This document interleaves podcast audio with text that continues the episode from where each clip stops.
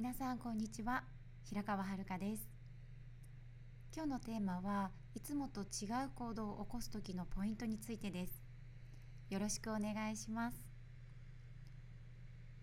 皆さんもありませんか？いつもと同じ行動だったりとかいつも何気なく話している中であれ私最近同じこと繰り返しているなって感じること。これ私は何度もその場面に遭遇してきました。私たちの日々の意思決定ですとかルーティン化されている今の現状というのは昨日までの過去からできたものなんですよね。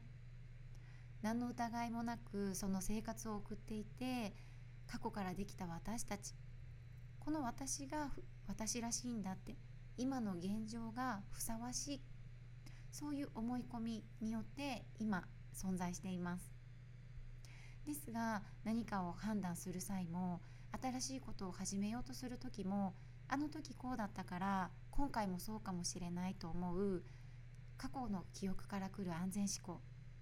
この安全思考では私たちに変化を与えてくれないんですね。つまりそれがいつもと同じ行動を繰り返している状態です。ですが冒頭でもお伝えしたように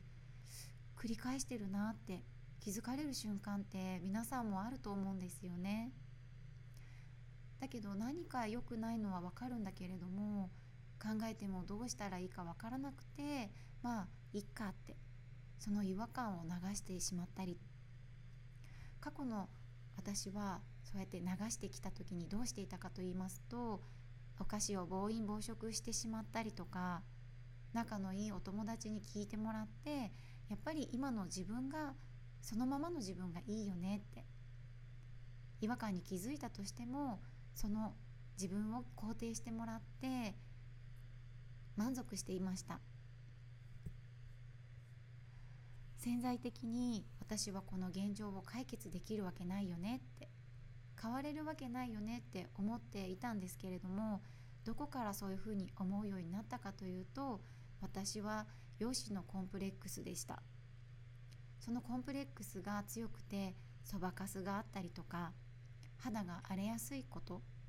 この現状の自分から見てこれからの未来もこのままの自分で変われるわけないって決めつけてしまってたんですね。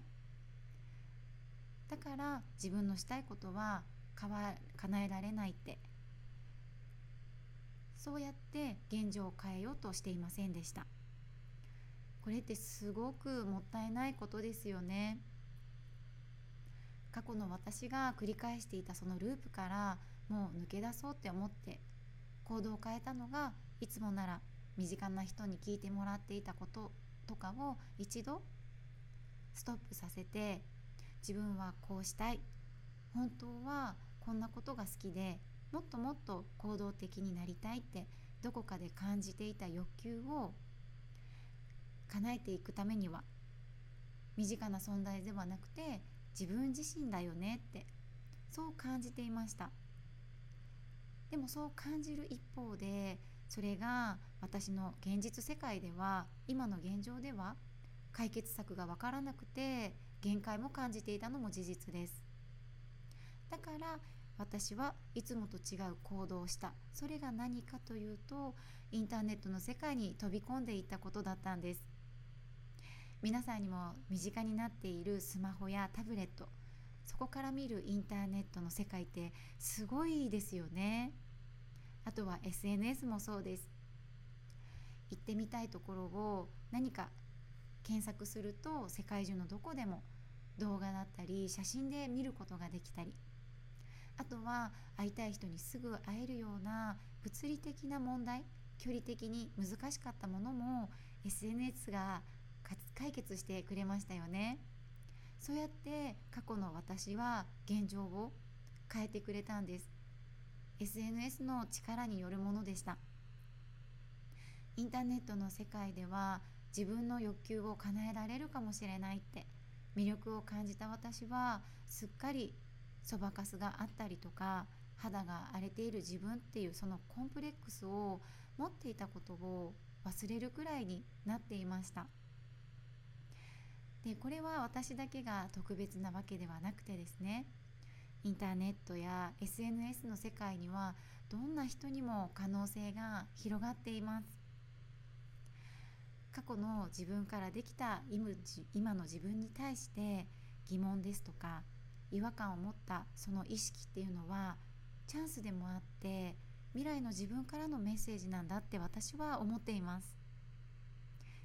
それは皆さんも同じです。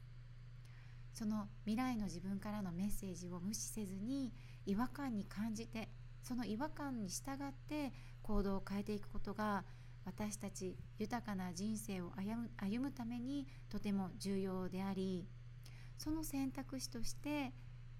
その一つが SNS なんじゃないかなって私は確信しています。どうですか？皆さんもちょっと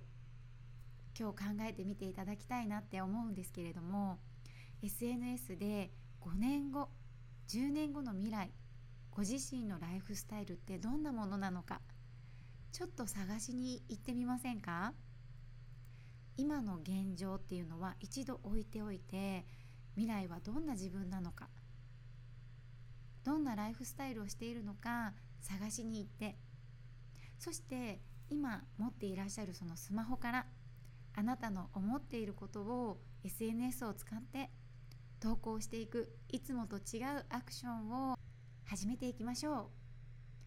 う。ということで今日の内容はいかがでしたか？今日も最後まで聞いてくださってありがとうございます。また次回の音声でお会いしましょう。今日もいい日です。